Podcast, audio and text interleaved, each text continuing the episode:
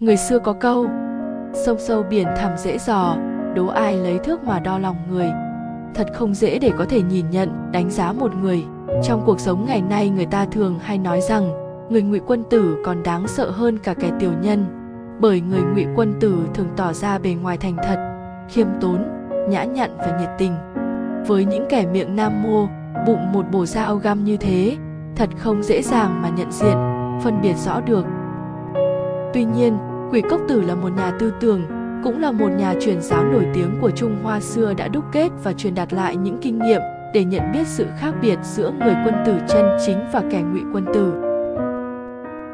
Một, Giúp đỡ người khác để có được danh tiếng tốt cho bản thân.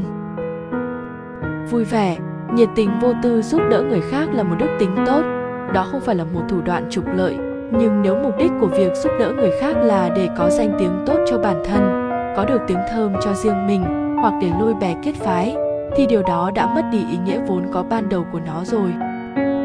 Tục ngữ có câu, làm thiện mà muốn người khác thấy. Điều ấy không phải là chân thiện. Những người như vậy thường xem trọng danh lợi hơn là trọng nghĩa. Giúp đỡ người khác một cách vô tư, vô điều kiện, không màng danh lợi mà âm thầm lặng lẽ, tương trợ người yếu thế lúc gặp phải gian nan, ấy mới thực sự là đáng quý. 2. Làm thiện nhưng lại muốn tự cao, tự đại hơn người. Làm việc tốt là vì để bản thân có được sự vui vẻ, thanh thản và hạnh phúc, khiến bản thân sống có giá trị, khiến cuộc sống có ý nghĩa hơn thì chính là lẽ sống của người quân tử. Làm việc tốt một cách hữu ý để nâng cao danh tiếng cho bản thân, nung nấu ý đồ vượt mặt người khác, lợi dụng tôn giáo tín ngưỡng làm việc thiện để cầu bình an và may mắn làm từ thiện để đánh bóng bản thân, nâng cao danh dự, tên tuổi, tích lũy danh vọng. Đây đích thị là suy nghĩ và hành động một kẻ ngụy quân tử, xảo hoạt và tinh tướng.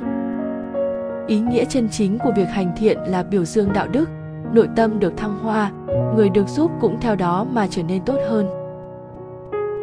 3. Dựng hình tượng cao thượng cho bản thân theo cách chơi trội, khác biệt.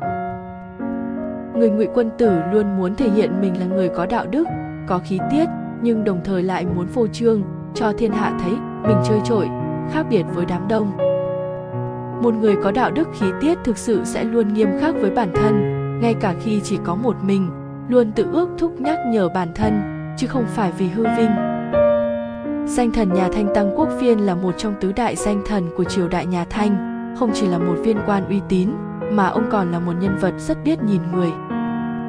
Ông đã từng nói có ba kiểu người không thể hợp tác cùng, chính là người đặt mục tiêu quá cao, nhưng năng lực lại quá thấp, người không giảng đạo lý, và người lập dị thích nổi trội hơn người khác.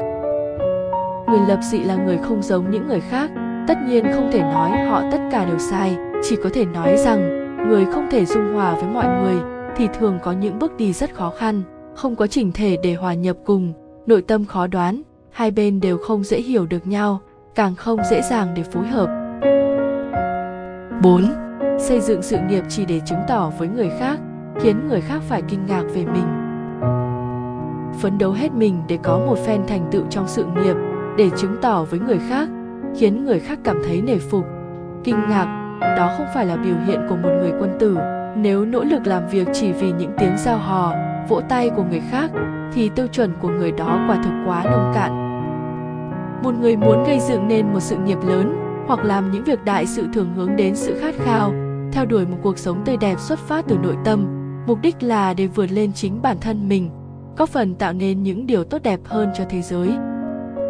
Với những người chỉ chú ý đến sự hào nhoáng, hy vọng có được sự tôn trọng, tán dương và công nhận từ người khác, sự tự tin của họ được thiết lập trên sự đánh giá của người khác chứ không được xây dựng từ nội tâm chân chính của mình. Những người như vậy thường thích khoa trương bản thân, thích mọi người đều coi mình là trung tâm, người như vậy là những kẻ giả tạo nhất.